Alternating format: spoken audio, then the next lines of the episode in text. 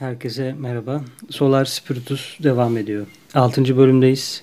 Bu bölümde Man, Invisible and Visible başlığında konuşmalar yapacağız. Bu başlık C.W. Leadbitter'ın kitabı aslında. Kitabı çok konuşmayacağız. İnsanın görünen ve görünmeyen doğası ile ilgili neler söyleyebiliriz, neye ihtiyacımız var bir ona bakmaya çalışacağız. Bir önceki bölümde hedefleri görüşmüştük, konuşmuştuk. Hedefler e, bizim aldığımız bereketin de bir sembolüydü. Yani benim nasıl kendimi tamamlayacak ya da benim şu an olmasını istediğim, bana dahil olmasını istediğim bir hedefim varsa buna yönelik ne alabilirim? Bunun e, arkasındaki mekanik mekaniğiydi aslında. Şimdi burada da insanın görünen ve görünmeyen tarafı. Yani bu iki tarafın birbiri arasındaki ilişkiyi nasıl anlamalıyız? Yani bu ilişki bize ne getirecek? Şu andaki konumuzun bu olmasının nasıl bir önemi var? Çünkü eğer ihtiyacınız olan bir şeyi alıyorsanız bu sizi zehirler. Yani her şeyin fazlası zarardır gibi. Yani çok fazla su içerseniz de size zarar verebiliyor ya da çok az içerseniz de size zarar veriyor. O yüzden ihtiyacınızın ne olduğunu bilmek çok önemli. Tam da bu görünen ve görünmeyen dünya arasındaki ilişki burada başlıyor. Çünkü ihtiyaç neyden kaynaklanıyor? Eğer günlük ihtiyaçlarımıza bakarsak genelde bedenin bize yansıttığı ihtiyaçlar var. Yani beden uyumak istiyor, uykuya götürüyoruz. İşte yemek yiyor, su içiyor. Kendi fonksiyonlarına yönelik ihtiyaçları var. Cinsellik ihtiyacı var. Belli oranda kendini beğenmesinden kaynaklanan tam beden diyemeyiz kendini beğenmesine ama çoğunlukla beden e, hayvan diyebiliriz buna. Yani bizim hayvan doğasını paylaştığımız tarafımız diyebiliriz. Burada hayvan derken şunu söyleyelim. Bu beden e, hayvan krallığıyla çok benzeşik olduğu için hayvan diyoruz. Yani burada aslında e, evet iki ayağımızın üzerindeyiz, omurgamız dik yürüyor. Bunlar insan özellikleri gösteren özellikler. Ezoterik anlamda da böyle.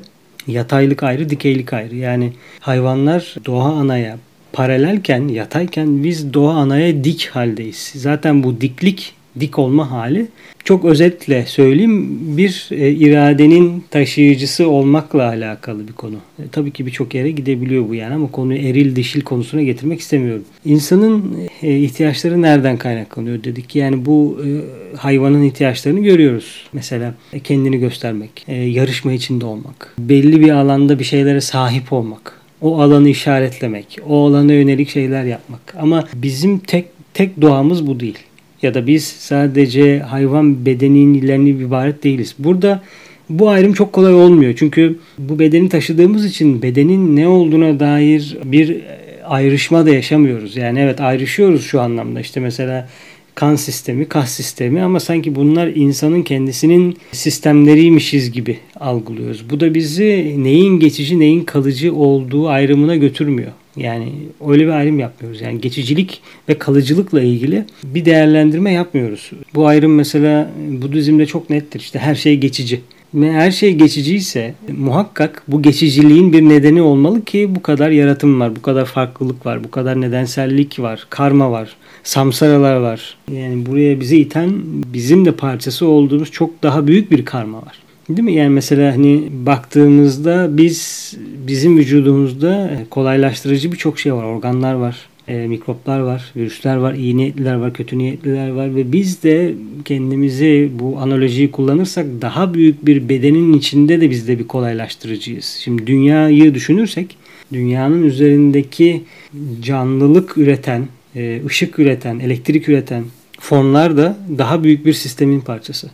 Dolayısıyla o daha büyük bir sistem ki buna gezegen Rabbi diyebiliriz. E, planet, planetary logoi denilebilir bunlar. Araştırmak isteyenler için bu kavramları İngilizce söylüyorum. Çünkü Türkçe karşılığı yok. Yani Türkçe içerik de üretilmiyor bunlarla ilgili. Belki üretiliyordur ama farklı anlamlar geliyor olabilir. Mesela dünya Rabbi kelimesi Kavala'da var. Kavala'da o anlamı bulabilirsiniz. Ama genel literatürdeki karşılığı nedir bunun diyorsanız bu bizim logosumuz. Planetary logos. Böyle bakabilirsiniz, araştırabilirsiniz bu konuyu.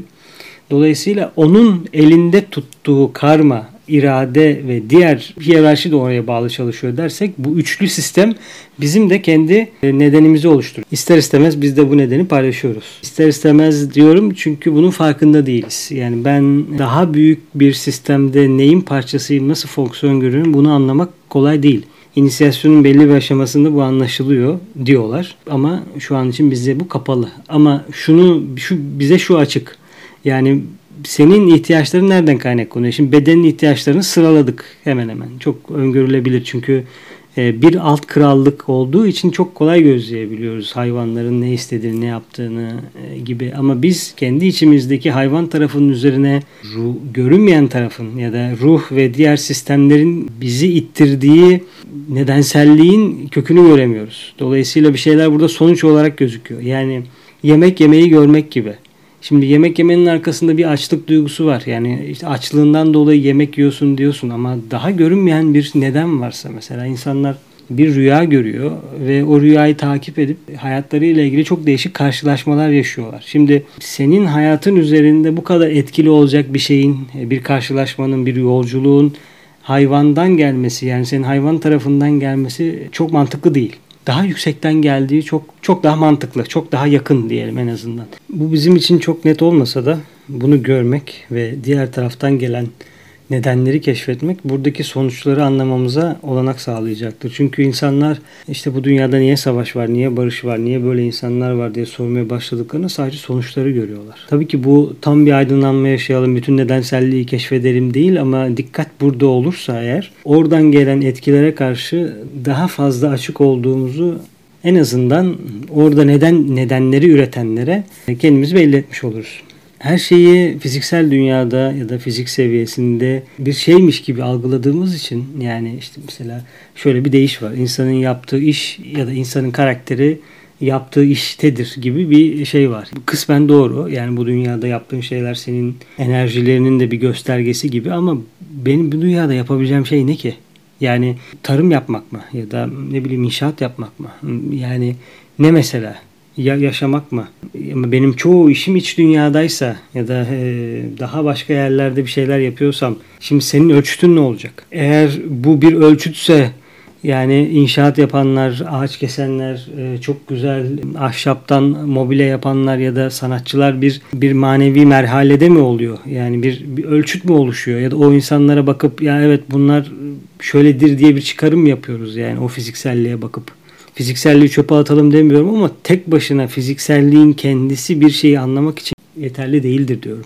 Yoksa e, ne yani? Yemek yiyorsun 8 saat sonra acıkıyorsun. Muz yiyorsun 5 dakika içinde etkisi geçiyor. Hurma yiyorsun gidiyor. Su içiyorsun susuyorsun. Yani inanılmaz bir geçicilik var bu dünyada. Yani ev yapıyorsun 20 yıl sonra ev yıkılıyor. Yani ya da işte köprü yapıyorsun bir şey oluyor köprü yıkılıyor. Burada alınması gereken başka türlü bir izlenim var kurmamız gereken başka bir türlü ilişki var. Aslında doğru ilişkilerle açığa çıkması gereken bir şey var. Yani burada e, sanki maddenin dövülüp e, içindeki ışığın çıkartılıp o ışıkla bir bir şeyler yapılması gerekiyor gibi. Yani birazcık buraya işte kumu cam sanatçılarına benzetebiliriz yani. Kumu alıp e, kumun formunu bozup e, formunu bozup birleştirip sonra tekrar ona şekil vermek gibi. O anlamda bir sanatçı gibi. Ama biz e, sanatı sadece fiziksel seviyede e, inşa etmemeliyiz. Çünkü bizim bir görünen tarafımız var bir görünmeyen tarafımız var. Yani ve görünmeyen tarafımız iste, yani isteyelim ya da istemeyelim hayatımızın içinde. Şimdi şu çok ilginç bir şey. Mesela Türkiye'nin Müslüman bir ülke. %90'ı bilmiyorum belki %95'i belki daha azı daha fazlası ama %50'den daha fazlası olduğu kesin. Müslüman bir ülke. E, ve insanlara e, anket yapalım. Yani ruha inanıyor musunuz diyelim. E, ne cevap verirler çok merak ediyorum. Yani bu dünya niye kaynaklandı? Yani bu dünyanın böyle görünüm almasının nedeni sadece fizik fizik mi yani? Fiziğin kendi içindeki kurallar mı? Madem ruha inanıyorsun, inanmıyorsan bu bir sorun. bir şekilde inanmaya başlamalısın ama bunun için araştırma yapmalısın. Birisi sana dediği için değil ya da e, sadece öyleymiş diye de değil araştırıp keşfetmen gerekiyor. Yani bunların arkasında bir şey var. Ben de buna şimdilik ruh diyorum diyebilirsin. Ne diyorsan diyebilirsin ama ruhtan kastım daha odaklanmış bir çekim noktası gibi. Seni e, çeken ve seni de çekerken de sana oradan bazı e, duyguların geldiği, paylaşma gibi, hizmet etmek gibi, sorumluluk gibi, düşünme gibi daha büyük planda bir şeylere dahil olma isteği gibi sana duyguları veren bir e,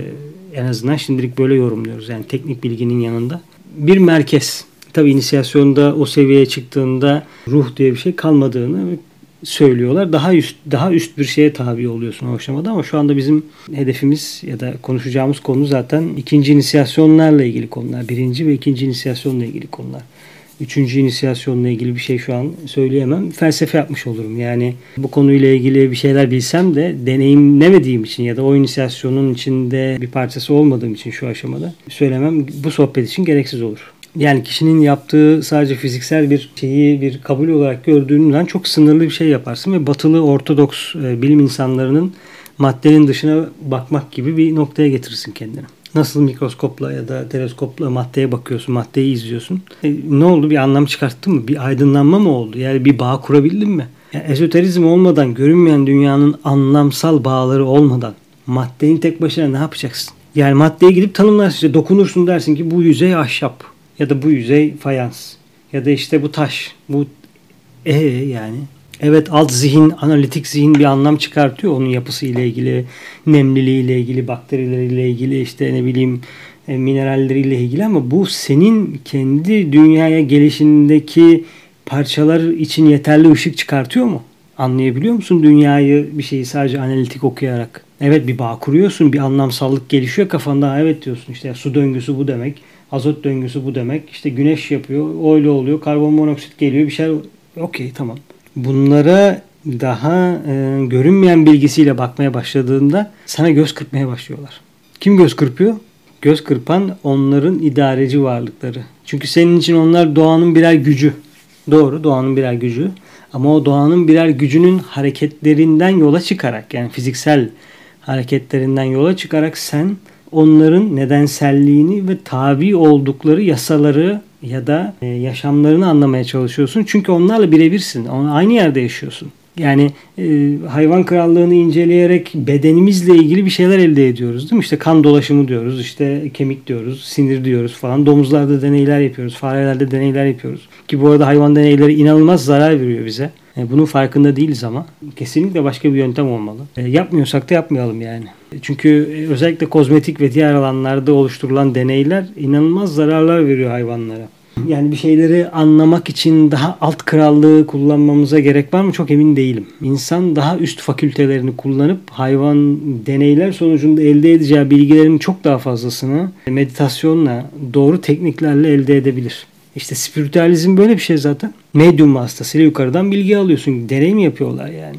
Eğer sorun o anlamda bir sonuç elde etmekse Tabii ki deneyler yapılsın, objektiflik olsun. Çünkü e, kurallar sadece burada için geçerli değil. Yani burada da su 100 derecede kaynıyor. Avrupa'nın başka yerlerinde de su 100 derecede kaynıyor. Eğer yükseklik değişmezse. Ya da yani bir kural evrende de aynı. Yani biz zaten böyle olduğu için bir model kurup bugün e, dünya dışı seyahatlerimizi gerçekleştirebiliyoruz. Çünkü kurallar her yerde geçerli. Onlar insanların kendi kurduğu kurallar değil. O anlamda görünmeyen dünyayı nasıl anlayacağımıza dair bir işaret de bu. Kurallar var. Ve bunlar insanların yaptığı kurallar değil.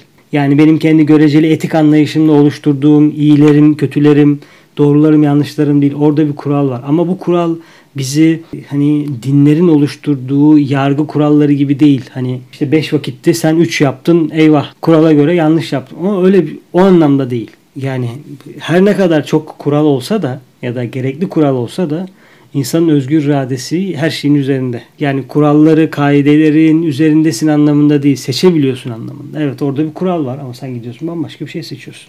O yüzden zaten bu işte blog yazılarının, forumların, web sitesinin, bu podcastlerin amacı insanın özgür iradesine dair fikirler verebilmek. İnsanın maddesel olmayan ve diğer yönleriyle ilgili fikir verebilmek. Çünkü bir şeyin kaynağının görünmeyendeki karşılığını aramak bizim dikkatimizi oraya çevirir dikkatin oradaysa oradan ışık almaya başlarsın. Yani bu dünyadaki e, görünmeyen nerede? Yani bu dünyanın içinde görünmeyen dünya var. Bir defa ibadethanelerimiz var en basit. Mezarlıklar var. Ölüm var bir defa. Ölüm şu an insanların ağladığı bir kavram. Ama ileride sanırım e, ağlanmayacak diye düşünüyorum. Bazı ülkelerde buna seviniliyor. Doğunca ağlıyorsun ölünce seviniyorsun. Çünkü e, bu birazcık Hristiyanlıkla Budizmin arasındaki benzerlikten de kaynaklanıyor olabilir. Çünkü işte Hristiyanlar da doğan kişinin günahı olduğundan bahsediyor ama buna karma desek daha mantıklı olur. Yani günah günahkarlık anlamında bir şey değil.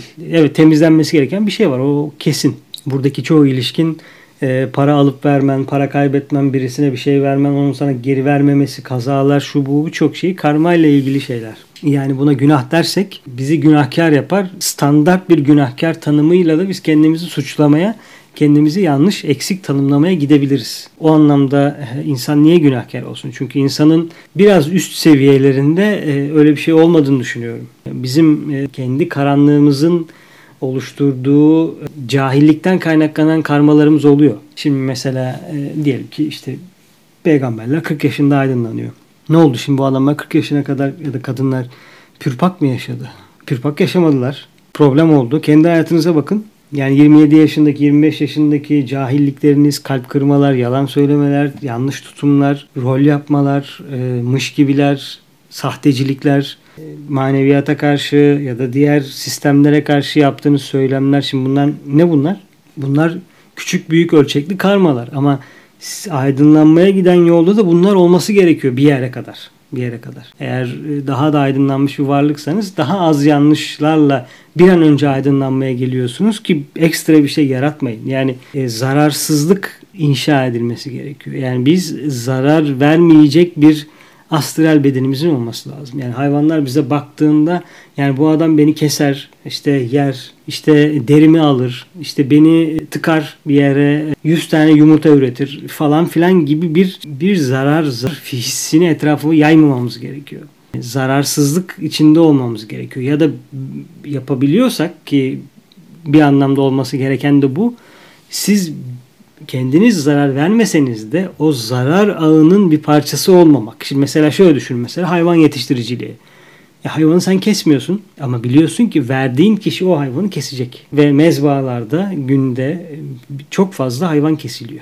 Hassas bir konu, duygusal da bir konu. insanların duygusal tepki vereceği bir konu. E, o yüzden bu konuyu çok fazla ilerletmek istemiyorum ama çok e, ezoterik de bir konu daha üst bir realitenin daha alt bir realiteye böylesine bir şey yapması sıkıntılı bir konu. Yani astralde bize yarattığı sıkıntılar da var. Ama bunun e, ticarileşip endüstrileşmeseydi eğer bu yani şamanlar gibi kendi hayvanını e, ailen yesin diye gidip avlamak o anlamda daha az sıkıntılı gözüküyor. Hatta bir problem yok gibi gözüküyor. Çünkü yani bugün bana göre siyasi ya da politik belki de ticari bir akım olan veganlık, et yememek, hayvan ürünleri yememek herkese uyacak ya da kesin bu uyulsun denilen bir şey değil. Çünkü otun yetişmediği yerler var. Mesela Eskimoğullar ne yiyecek şimdi? Ne diyeyim ben Eskimoğullara? Yani işte arkadaşlar veganlık var, karma yaratıyorsunuz. Kusura bakmayın işte aç kalın ölün. Yani böyle bir şey yok. O hayvan, o insanların oradaki hayvanları yemesi lazım. E ama bu ticarileşmesi, başka bir şey, haz için yemek, yemekle ilgili şeyden bir bir anlam çıkartmak. Yani e, o kadar kaba kabalık ki. O kadar kabalık yani. Neyse bu e, konuyu çok açmak istemiyorum. Çünkü herkes zamanı geldiğinde, hissettiğinde zaten buraya geçecek. Yani şimdi ben size bunu söylüyorum ama o hayvanların geçişleri sırasında açığa çıkan şeyi hissettiğinizde yavaş yavaş ya evet ben bunu durdurmalıyım demeye başlayacaksınız. Yoksa mantıklı geliyor diye yapmamanız lazım. Yani ben işte ben söyledim başka bir yerde de duydunuz. İşte falanca kişi de vegan olmuş ya da et yemiyor neyse herhangi bir kelimeye gerek yok burada. Veganlık, vejeteryanlık, İngilizce kökünden gelen şeyler zaten yani değil mi? E, vegetable'dan, veggilerden. Yani tam olarak aynı nedenselliğe sahip olmadığımız için et yemeyen insanla ya da hayvan krallığının ne olduğunu bilmeden bana göre insan krallığının ne olduğunu bilmeden bu bilmekten kastım da hani böyle her şeyi bilmek anlamında değil. Mümkün değil zaten o. Ama genel işte işte aramızdaki ilişkiyi biz neyiz onlar ne? Ya da daha öncesinde mesela insanlık gelişmeden daha yarı hayvan gibi olduğumuz zamanlarda hayvan krallığı bize ne yaptı? Ne yaptı? Mesela işte e, şimdi binlerce, binlerce demeyelim hemen indirelim. E, kişi ölmüş olabilir. İşte mamutların 10 tane mamutu uçurumdan aşağı sürüklüyoruz. Bir tane mamutu alıyormuşuz. Yani işte biz de katletmişiz. Tamam. Peki hayvanlar bizi katletmedi mi? Biz hayvanlar hiç yem olmadık mı? Ortalama yaşam ne kadardı? 20 yıl mı? 10 yıl mı? 15 yıl mı? Yani eskiden zaten 1900'lere kadar ne kadardı? 35 diyorlardı ortalama yaşam. Eskiden daha da azdı. Yani hayvanlarla da aramızda bir şey olduğu çok açık. Zaten bir şey var da daha üst realite olarak bizim sorumluluklarımız var ama bu sorumluluğu hissetmeden ben hayvan yemiyorum, hayvana zarar vermiyorum demek e, yine işte dışsal bir şey yapmak gibi oluyor. Yapabilirler tabii ki yani. E, o dışsallık bir süre sonra içsel bağlantıları da kurabilir mi? Kurabilir. Ama senin nedenselliğinin sonucunda bir hareket olmalı. Mesela kendimden örnek vermek gerekirse görünmeyenden kaynaklanan bir nedensellik buraya gelip bana bu sonucu aldırdı. Çünkü artık kendi kişisel hazlarının yani et yeme, etin tadı, etle ilgili şeylerin hazzı sonucunda açığa çıkan şeyden daha az baskın hale geldi. Daha çok zarar veriyorsun. Artık o zararı gördüğün için kendindeki bu nedenselliğin hayvan seviyesinde olan bir şey ortadan kaldırmaya gayret ediyorsun. Çünkü eti kim yiyor? Eti kim yiyor? Bu güzel bir soru. Ama dediğim gibi yani insanın görünen ve görünmeyen tarafındaki nedensellikleri, geçiciliği, kalıcılığı, tercihleri çok kişisel. İşte kan grubuna göre beslenme bile yani işte sıfır negatifler et yemeli. İşte şunu şunu yapmamalı. Yani tavsiye verebilir ama kişi neyse karması kendisini nasıl şartlandırdıysa bu şartlandırmayı kişilik araçlarını nasıl kurduğunu anlatmak için söylüyorum. Yani fiziksel bedenini, eterik bedenini, astralini, mentalini nasıl kurduysa, nasıl atomları varsa zaten ona uygun açmak zorunda. Öyle de yapıyor zaten. Ama insan olarak fiziksel dünyadaki nedenlerin daha derin nedenlerini arayalım. Görünmeyen dünyadaki izleri arayalım, kökleri arayalım. Onu bulmaya gayret edelim. Onu arayan insanlarla birlikte arayalım. Tek başına aramak, evet bir tane önünde bir aydınlatıcıyla, bir fenerle önünü aydınlatıyor olabilirsin. Işığın güçlü de olabilir ama 10 kişi bir yere tuttuğun çok daha büyük bir yer görülür. Daha fazla ışık gelir. Artık kova çağı zaten bize bunu söylüyor. Yani bireysel aramaklar yok.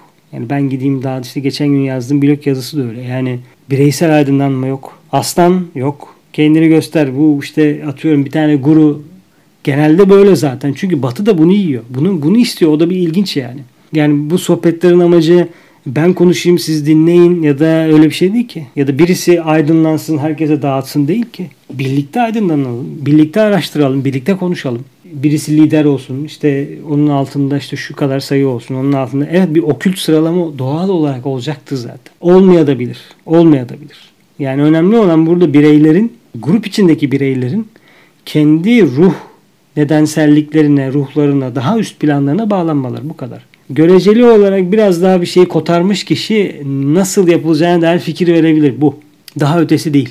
Kova çağının anladığım e, ezoterik okul mantığı ki Üstad DK'nin Alice Bailey ile birlikte yaptığı çalışmalarda da böyle söylüyor. Bana da iyi geliyor böyle söylemesi. Bir yerde bir şeyleri titreştiriyor. Çünkü diğer tarafta izlediğim o bir kişinin konuşup diğerlerinin dinlediği şeyler dağıtım şekli. Yine bir kişi konuşabilir bu arada. Tabii ki. Yani bir konuyla ilgili gerçekten ilerlemiş bir kişi konuştuğunda herkes dinleyecek. Bütün grup dinleyecek. Okey.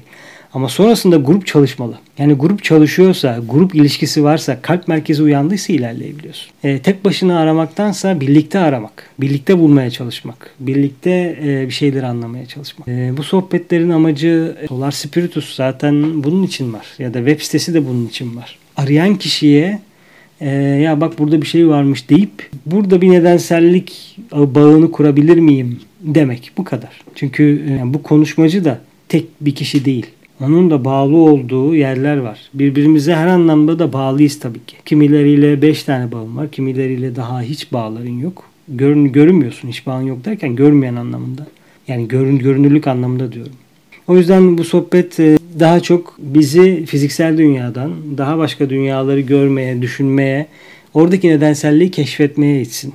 Çünkü orayı keşfetmeye başlayacağız ve şimdiden oraya yüzümüzü çevirirsek dünya daha az zararsız bir şekilde kendini kurtarır.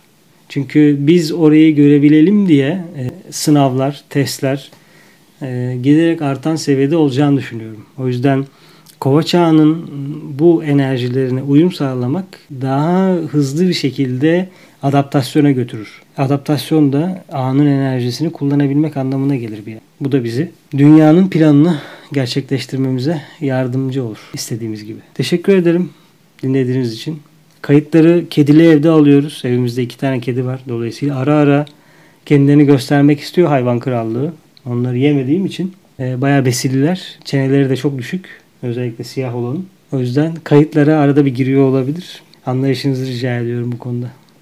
Teşekkürler. Hoşçakalın.